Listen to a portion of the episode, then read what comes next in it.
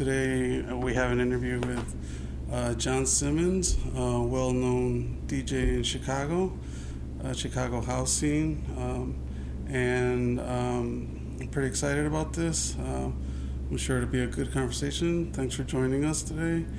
Um, please remember to like and share the podcast. And um, yeah, here we go.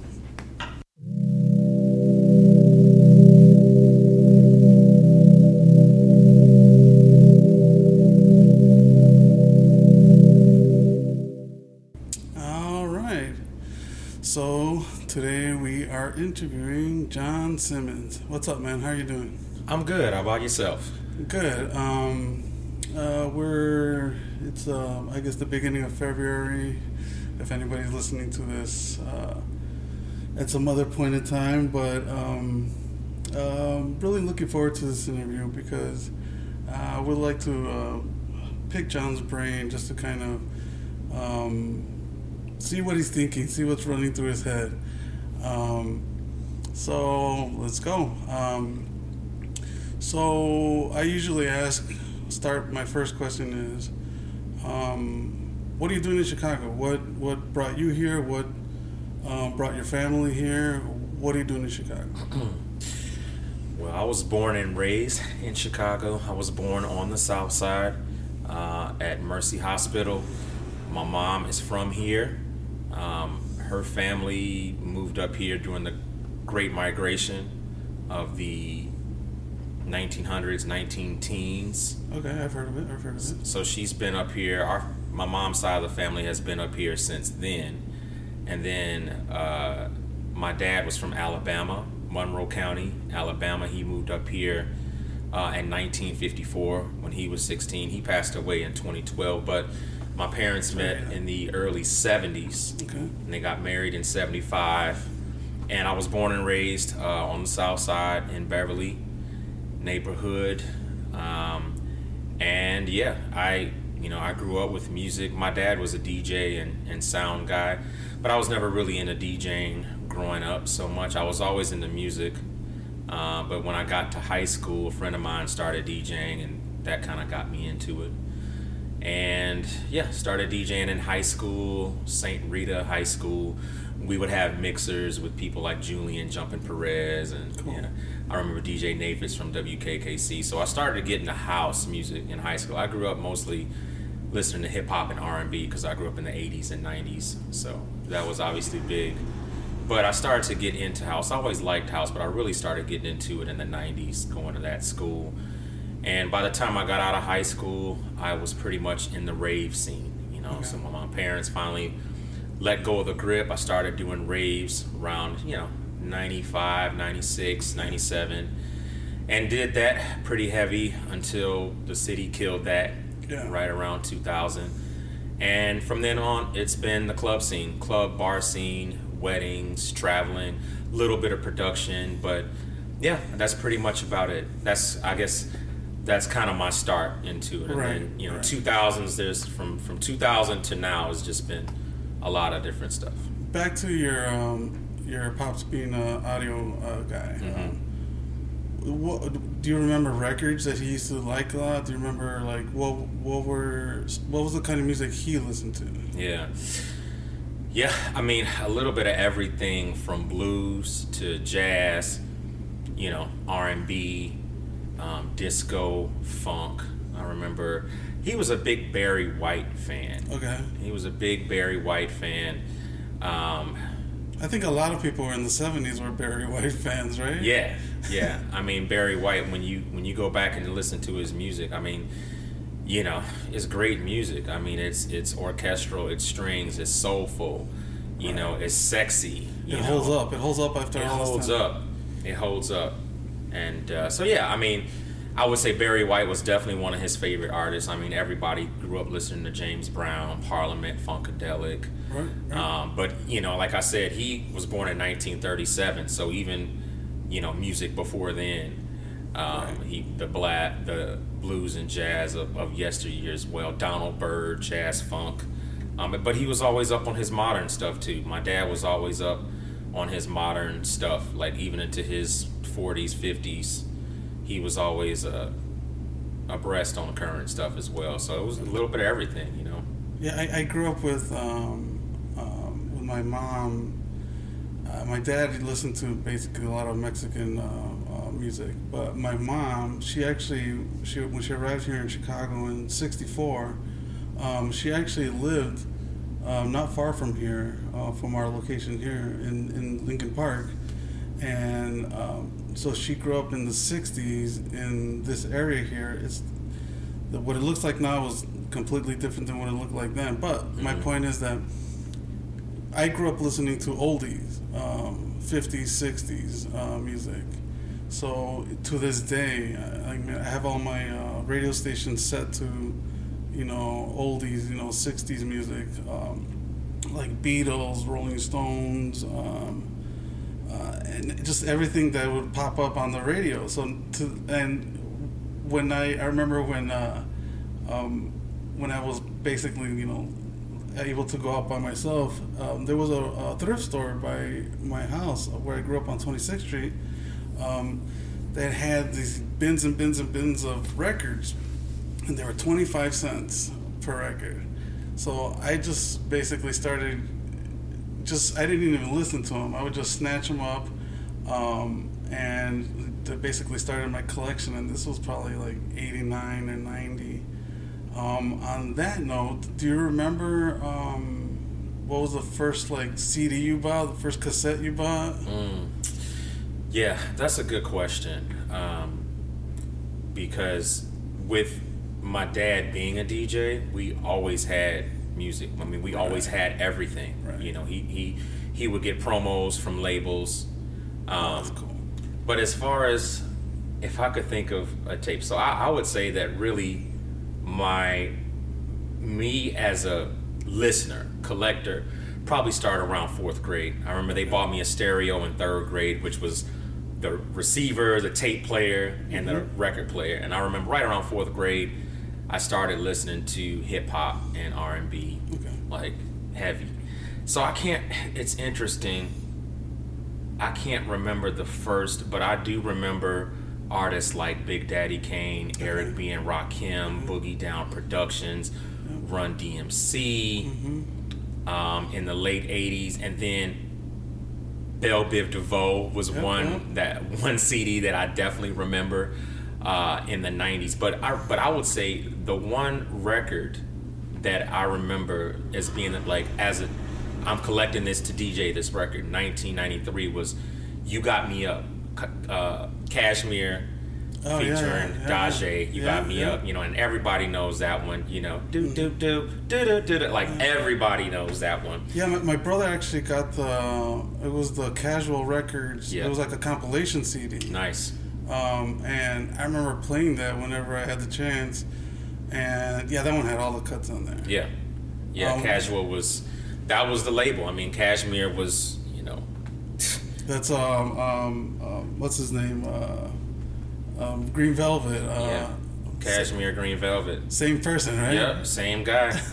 same guy. But I remember that one. I bought that one at the uh, Peaches Coconuts. I don't remember if it was Peaches or Coconuts at that time, but uh, 76 in Cicero Ford City oh, Mall, okay. and they were still selling vinyl at the time. And yeah. I remember I bought that um, Cajmere featuring Dajae, "You Got Me Up," and that was the first record. I remember saying, "Okay, this is my this is my record." Yeah, you know? yeah, yeah, yeah, for sure.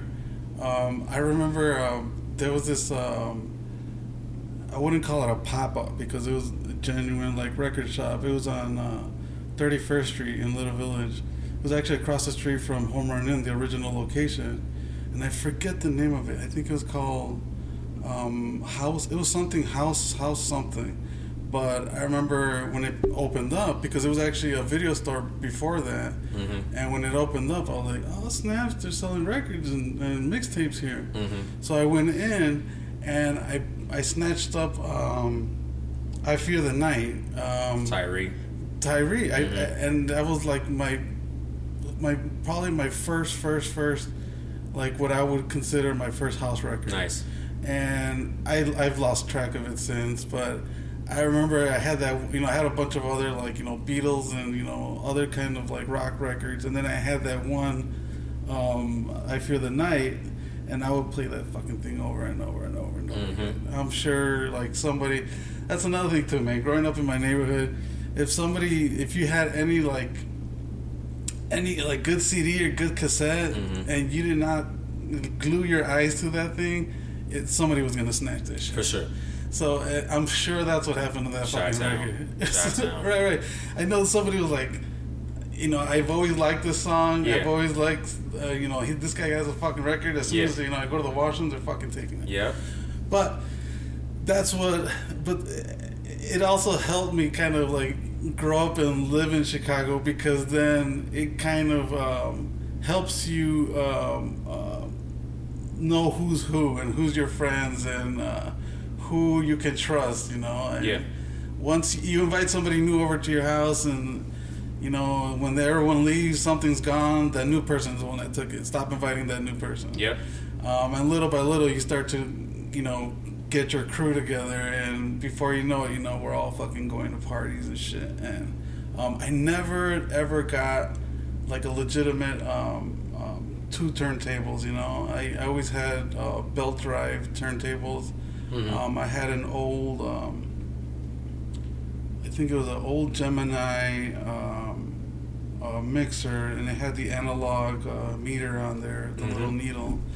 Um, so I never like, I've never like put a hundred, you know, percent, hundred twenty percent into becoming a DJ. Mhm. Um, so I've just had record collection since you know as far back as like the you know late nineties, Yeah. uh, late late eighties, and I mean that's what I've been doing. Um, so you grew up in um, Beverly. Mm-hmm. Um, I have friends that grew up because I went to um, I went to the ag school on 111th. Yeah. So I had uh, friends that lived in Beverly, Mhm. and I remember visiting there, and there was all these beautiful um, bungalows that were there, Mhm. uh, and I was I remember thinking like, like are we still in you know Chicago? Like, what's, Mhm. what's going on here? Yeah.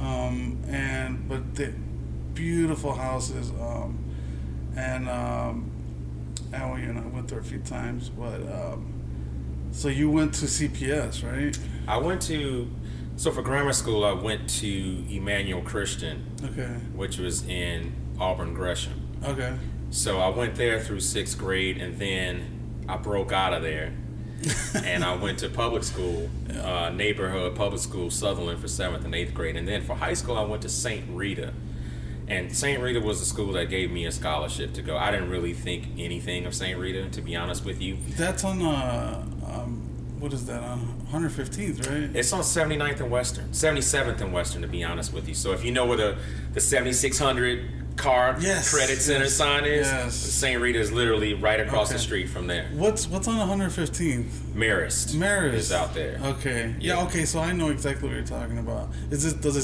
Saint Rita still exist? It does. Oh, They do. They do still exist. hmm Out there on 79th and Western. And, and you know, it's tough because, you know, Catholic schools are becoming, it's harder and harder for them to survive. You know, Marist actually went co ed um, Right. a bunch of years ago. I, St. Lawrence went co ed. Um, I think De La Salle went co ed a bunch of years ago. I remember that. So for for that to be an all boys uh, Catholic school that is where it is on 79th and Western, Right. you know, obviously the tradition, you know, holds that holds that place together, and a lot of it's a family thing. You know, your your father went there, your uncle went there, your Right, brother went there. It's a big sports school. I was in band, right? That's how I that's how I got into music. Really was hanging out with my friends in band. But yeah, St. Rita High School on 79th and Western. I do. I do remember um, you posting a picture. I think on or something of you in the band. What, Mhm. what instrument did you? play? Trumpet. Trumpet. Yeah. You still any good? You- Am I any good? uh, was I ever any good? I don't know. Uh, I mean, people will tell you. You know, you, I know my. I, I played the flute in um, um, in high school, and my music teacher he would let me know if I I, if I suck. You know. Mm-hmm. Yeah. Like not like that, not like that. dude. Let's try it again. Try it from the beginning. From the beginning. You know. yeah, I was decent. I was decent. I mean, I made all area my senior year. I was lead trumpet. Oh, cool. Um, but I would say that once so you're I, pretty good. You're pretty good. I was I was decent. I, I was decent. Um, but toward the end of my senior year, I really started getting into parties more. You know, my Okay. parents were starting to loosen the grip. You know, I was going off to college. I went to school at DePaul, and they were just starting to loosen the grip a bit. And I started DJing a lot more. I started going to daytime parties. That was really my first experience with parties was daytime parties. Right, You right. know, where Yeah, I you know a bunch of DJs. It'd be a half day, and somebody's parents would be at work, and you know you had the tank and and, Yeah. and all that, the nitrous tank or Yeah. whatever. Uh-huh. And that was where I really got my start. It was daytime parties. So I would say, you know, at the end of my senior year, when I was getting ready to uh, prepare for college, and I started practicing to audition, and I just wasn't into it. You know, I wasn't into the, the classical music at the time that I was mm-hmm. working on, and I just, I just kind of dropped it. I just kind of gave it up for the DJing because I, I didn't really see a future in playing the trumpet at the time. Do you do you do you still own the trumpet? No. So another thing that happened at that time was that somebody sat on my trumpet my senior year. So toward the end of my senior year, this girl sat on my trumpet and broke one or the two of the valves. Now it was repairable, but at the time I just started using a loaner from the school, Yeah. and I, and so I would say that I think that was also kind of like, eh, I'm done with this anyway. Yeah, yeah. You it's know. kind of like a one step towards like getting away from it. Yeah, and you know, I, I, I really should have kept it going. And I think if I'd have gone to a different school that had a different music director, I might have been more inspired. But I wasn't inspired by the music director at DePaul at that time, Okay. and I wasn't inspired by the music that I was practicing. I just wasn't into it, and I was just a lot more into the DJing at the time. Um, so yeah, I mean, one day maybe I'll, I'll pick it back up. I mean, but I, I actually I gave that trumpet away. I think during the pandemic. Yeah. I did it. It was a pandemic purge, you know. And actually, we had a basement flood in 2021. I remember that. And I had to clear out everything from the basement and a lot of stuff. I mean, this trumpet was, you know, I'd been in the basement for 25 years. Right. It's time for, and it was broken. It's time for it to go, you know. So maybe one day I'll pick it back up, but for now, I just I enjoy the the other side of it. Do you remember your first party, like where you were like, I, I mean, I wouldn't say headline or anything, but just Mm-hmm. like a daytime, like you know, you're you were part of the party. Do you remember your first one? Yeah, I mean, I remember a few first good ones. I would say my first good one was my senior year homecoming. I DJ'd my senior year homecoming Oh, cool. at St. Rita, Yeah. and my dad did the sound. Nice. And it was, um, he actually recorded on VHS, and I'm gonna digitize it one day. Do it. Just because I want everyone to see just the baggy pants that the boys and girls were wearing, the jean coats. Yeah. It was 90s. Listen, it Right. was 90s. Yep, yep. And you know, when I'm playing, it's like I'm playing all like Cajmere, Paul Johnson, DJ Funk, Yeah. you know, Booty House, stuff that you would hear on B96. You know, yeah, yeah. that was that was the first big one for me. I would say it was my my senior year homecoming, and then my first rave that I DJ'd was Blessings '96. I was I was there. I was at that one. It was at Maywood, Yeah. Maywood Civic Center, Mhm. and that was a Mushgroove party. Yeah. And I knew Frankie from Mushgroove because Hot Jams was the first record store that I started shopping at, and I used to beg Frankie like, "Yo, let me play, let me play, let me play." Yeah, yeah. And uh, when he was finally like, "All right, we're not gonna put you on the flyer, but if you want to open for Blessings, um, I'll put you on." And so Yeah. that was Thanksgiving Eve Yeah, '96. yeah, yeah. That's when they had them. Um, you had a different name, didn't you? I was talking with a friend of mine that knows you. I don't want to mention his name, but um, you started with a, a different DJ name. Yeah, it was. It was. It, so when I started out, it was John Break It Down Simmons There you go. was my first DJ name, and then when I got to the rave scene, that was just too long to put on a flyer. um, so it, it's I, we shortened it. I shortened it to John Break It Down, and then a promoter put John Bid, and that stuck. And I never really liked Bid that much, but it stuck. Yeah. And then right around 2000, I knew I would want to like produce music someday and do stuff more professional. So I, I thought that John Break It Down started, sounded too 90s. So I just dropped the whole Break It Down BID thing and just started going by my my government name. Right. Yeah.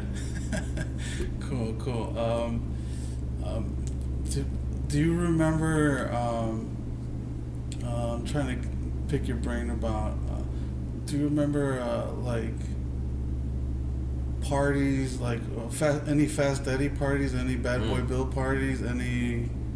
Uh, Ju- I know you mentioned Julian Perez Yeah. earlier. Um, um, because I remember like like late '80s and maybe about to like 91, 92, all those like uh, mix masters from back in the day were Mhm. still throwing parties. Yeah.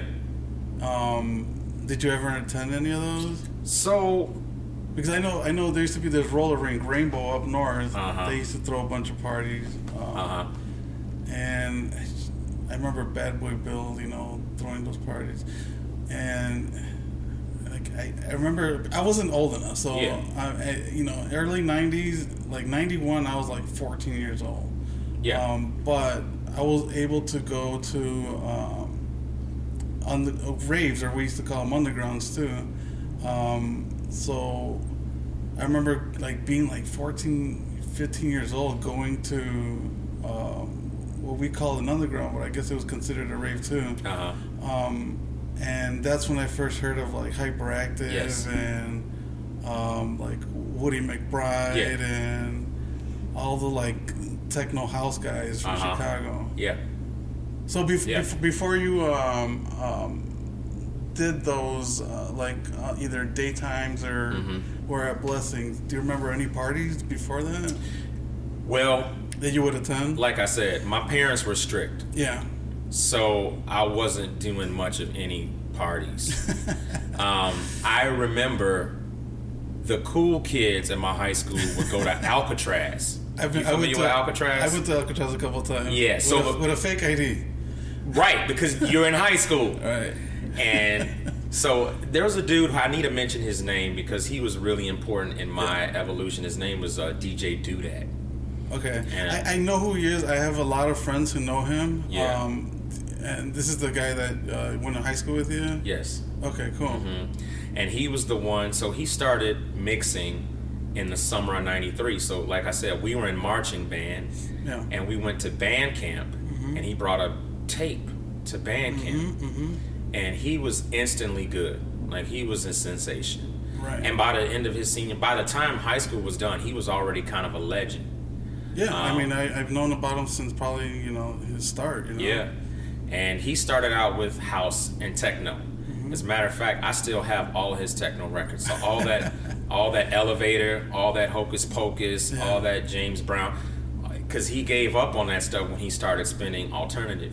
Like, Right. and on the south side, as you know, alt- new wave is called alternative, right? Because Right. at that time you had alternative like Smashing Pumpkins alternative, Right, alternative, right. right? But on the Mexican side, alternative was like New Order, Depeche Mode, Pet Shop Right, right. Boys, Erasure type stuff. We used to call them, or I mean, I've probably called myself. Somebody called me new wavers. New wavers. So yeah, the they're the ones that are spinning like you know like what you just mentioned right now, but also a little bit of like industrial stuff. You right. Know?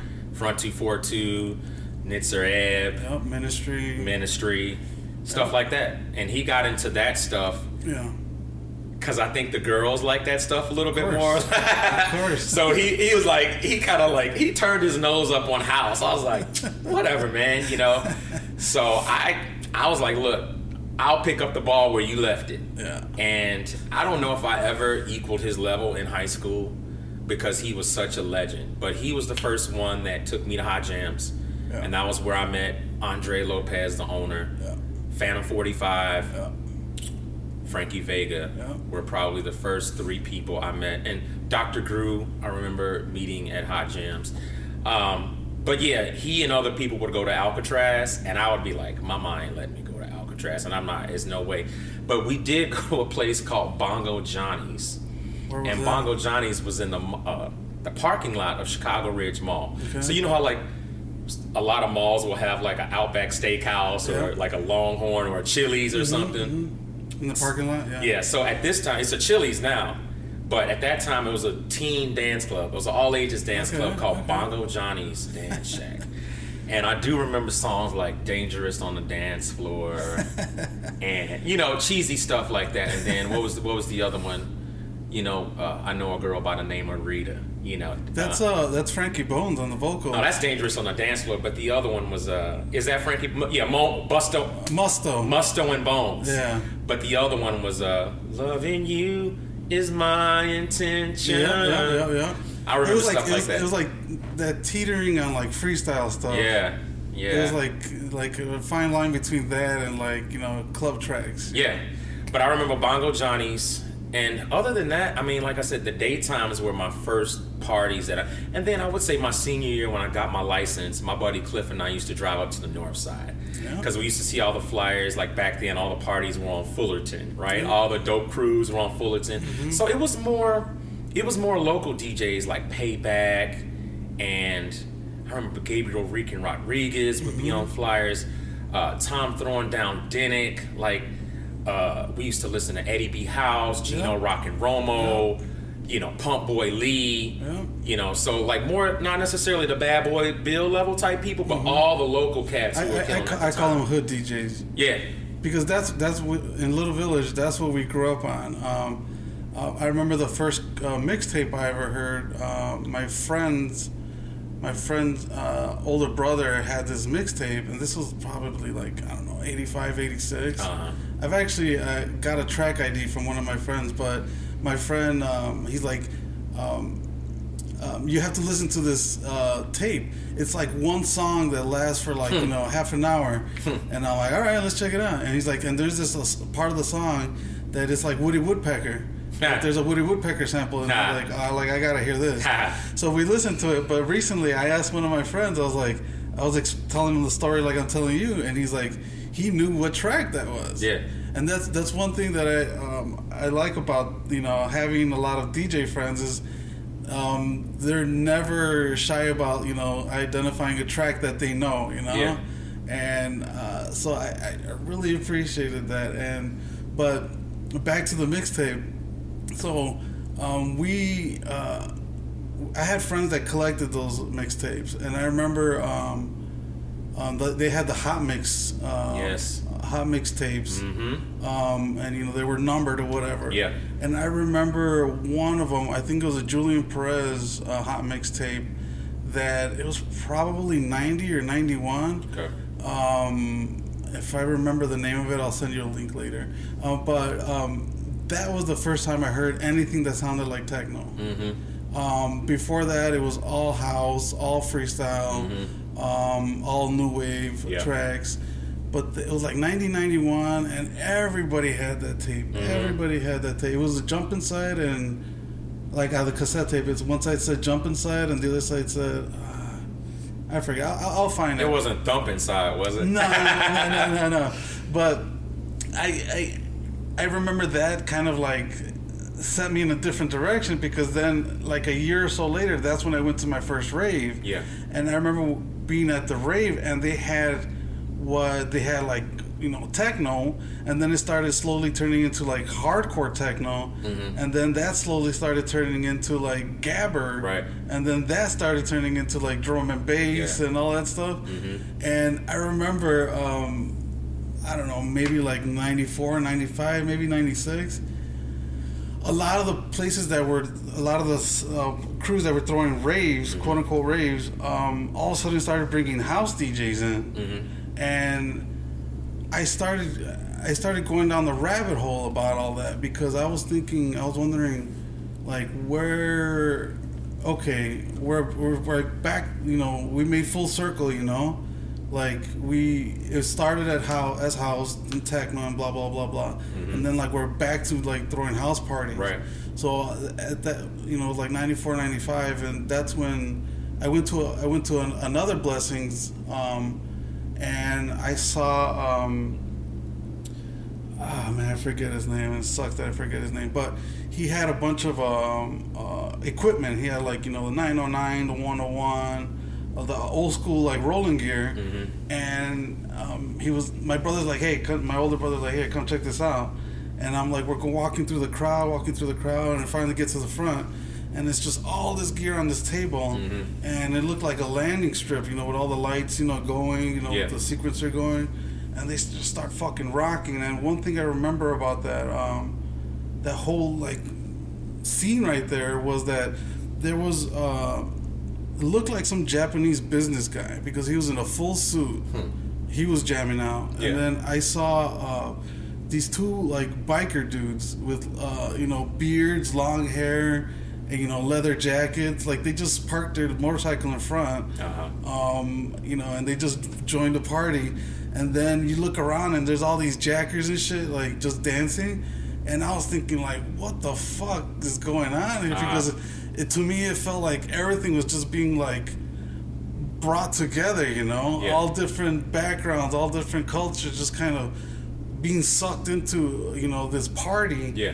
and it was all being controlled by these you know like four or five you know machines Uh-huh. um, on the table and another thing i'll never forget is that they slowly started to transition to uh, two turntables and little by little they would like pull a piece of equipment away Yeah. and they brought in a turntable Uh-huh. and then you know they set up the, the turntable mixer and then they set up you know started pulling more gear away and then before you know it there was two fucking uh, turntables there and no more gear Yeah. seamless transition Yeah. and i thought to myself i want to do that Very cool. i want to do that because of like all the cultures and like backgrounds that it's bringing together but to be able to do that without not even a bump or a hiccup in Yeah. the beat Yeah. blew my fucking mind man Yeah. Professional. Professional underground. right Yeah. and and, and a, a lot of people like nowadays are like when I you know you know messing around with a track or um, you know and I post it online and like nothing serious but people are like oh that sounds like Justice or oh that sounds like you know Daft Punk Uh-huh. and I'm like that's not who I'm trying to sound like I'm trying to sound like the OG you know Yeah. Chicago guys Yeah. because I know whether they want to admit it or not they heard Chicago house music back in the day Absolutely. and they're like, I want to do that too. So then that's what kind of like it developed into that sound. So I always tell people, man, like uh, like coolest shit always comes from fucking Chicago. Absolutely. And I think uh, house music was probably, I think it uh, house music changed the fucking world. It absolutely did. I mean, look at EDM now. I mean, Right. just house into techno, into like you said, everything else breaks, drum and bass, garage.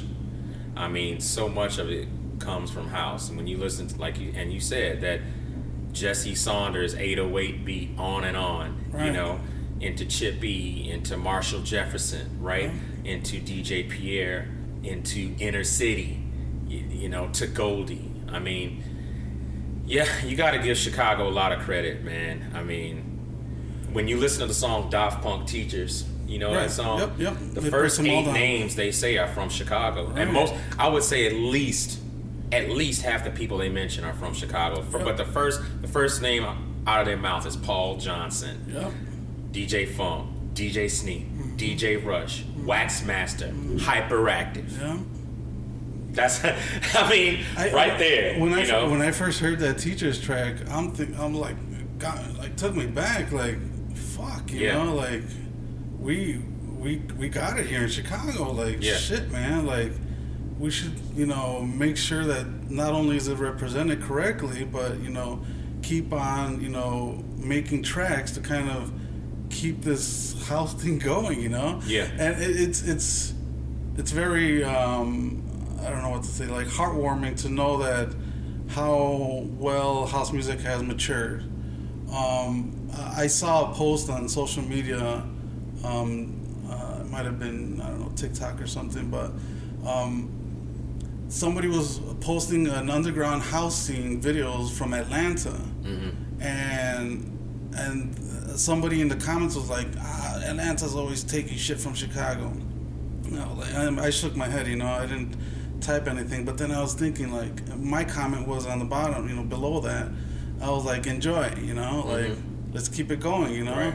like, let's keep on playing house music uh, wherever, whenever, you know, because there's there's a certain there's a certain vibe that uh, when I, I, and it's it's it's hard like, for us to kind of differentiate because we grew up in the scene. We grew up in the you know, in um, um, the, like the parties. So we have that history of like chilling at parties, hanging out, and a lot of these people from other cities don't. But they're what I like about it is that almost like they're newly discovering it. You Yeah. know?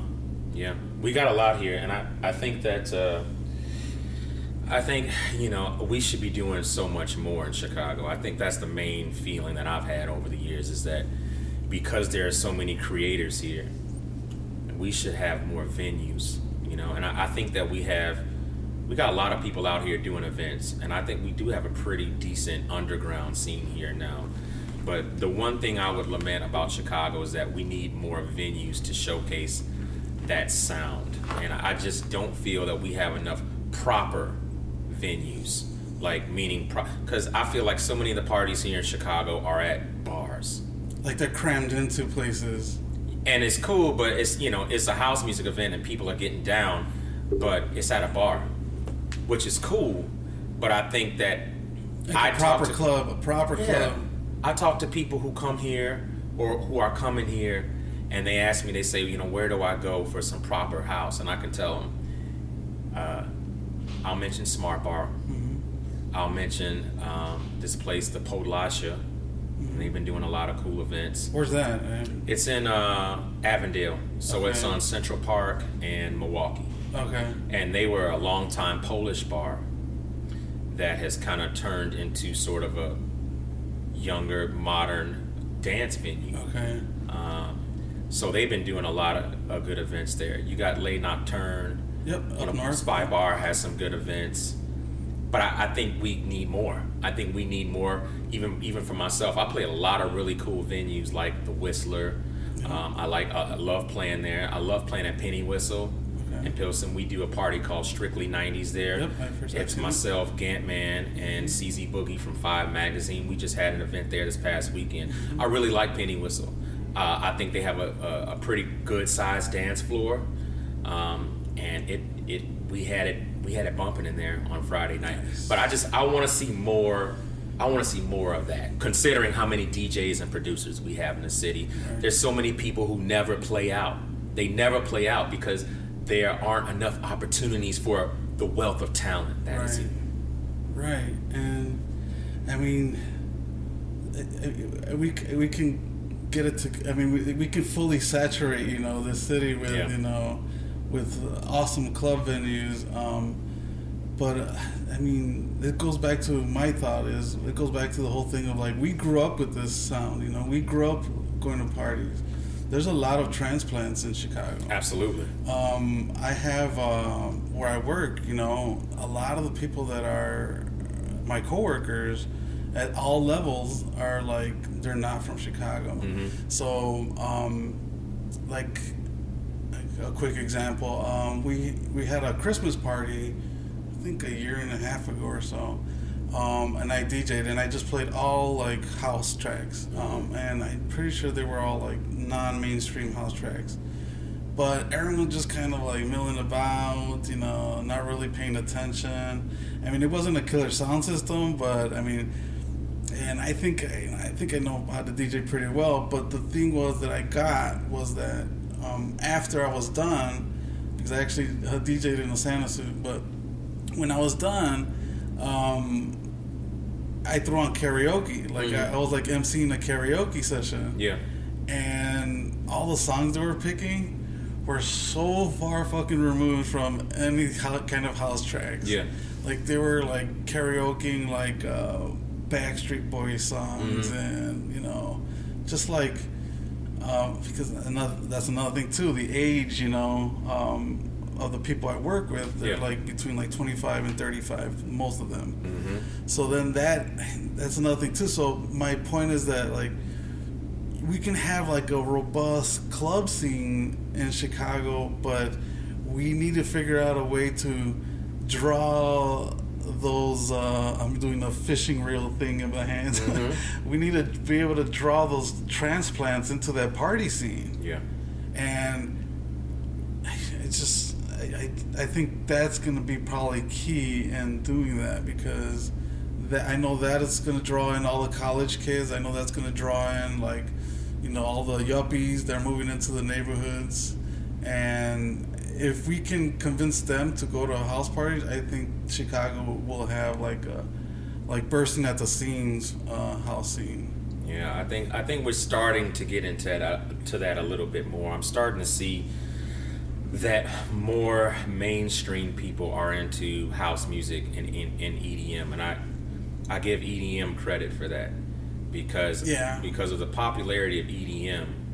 Now the term deep house is kind of a modern term. Like everyone's heard the term deep house at some point. At some Right. point. I was doing a wedding a few years ago, and I was playing some Rick James or some like you know some funky like early '80s wedding type stuff. Mm-hmm. And this kid comes up to me and says, "Hey, can you play some deep house like Disclosure?" You know. And I spared him the lecture. I'm like, well, let me let me tell you about what deep house is. You ever heard of Kerri Chandler? You know, um, But I- but the fact that he was he, even the words came out of his mouth. Exactly. It's it's in the right direction. Exactly. Yeah. Yeah. So I, I think we're starting to we're starting to get there. I think you know you got festivals like ARC.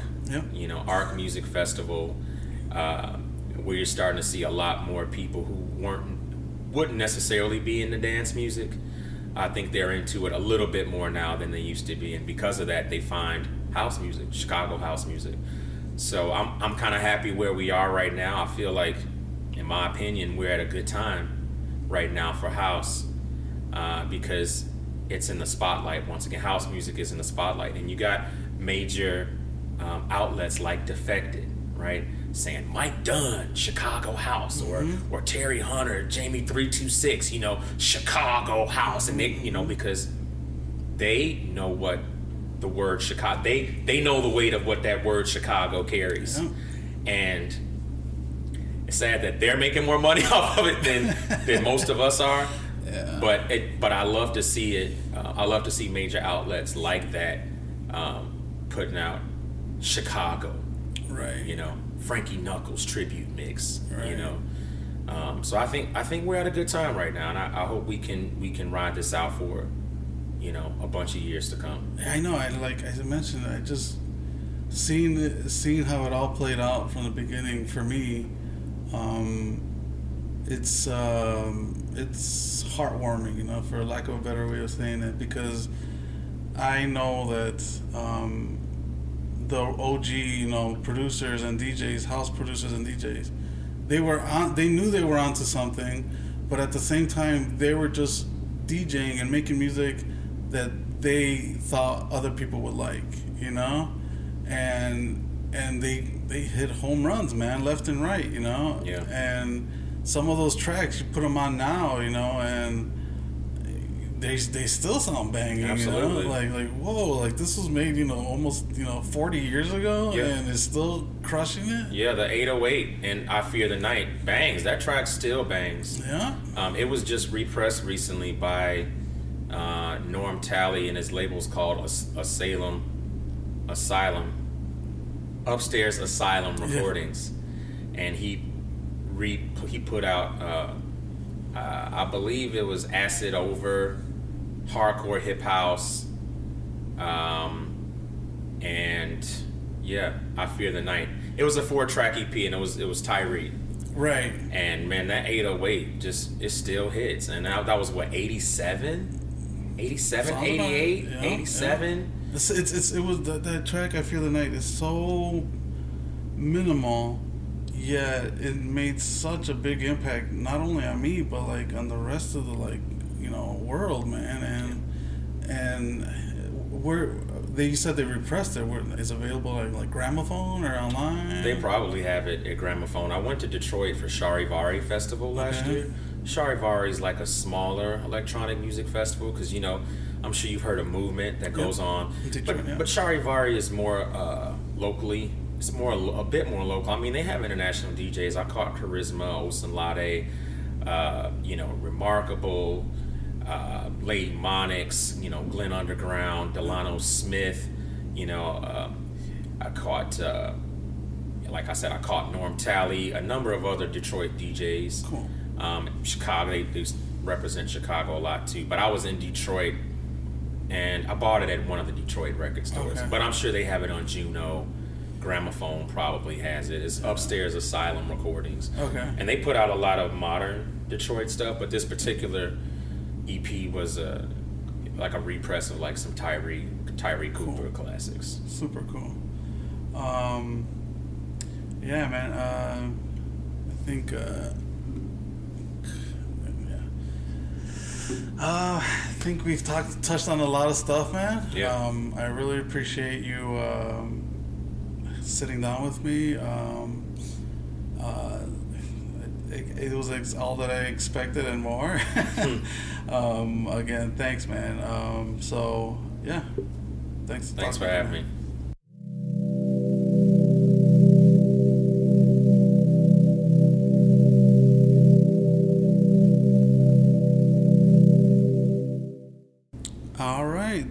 Was John Simmons, DJ John Simmons. Um, I hope you enjoyed it. Um, please remember to uh, like and share if possible um, on all uh, podcast platforms that it's available. Um, and yeah, have a good day. Um, see you next time.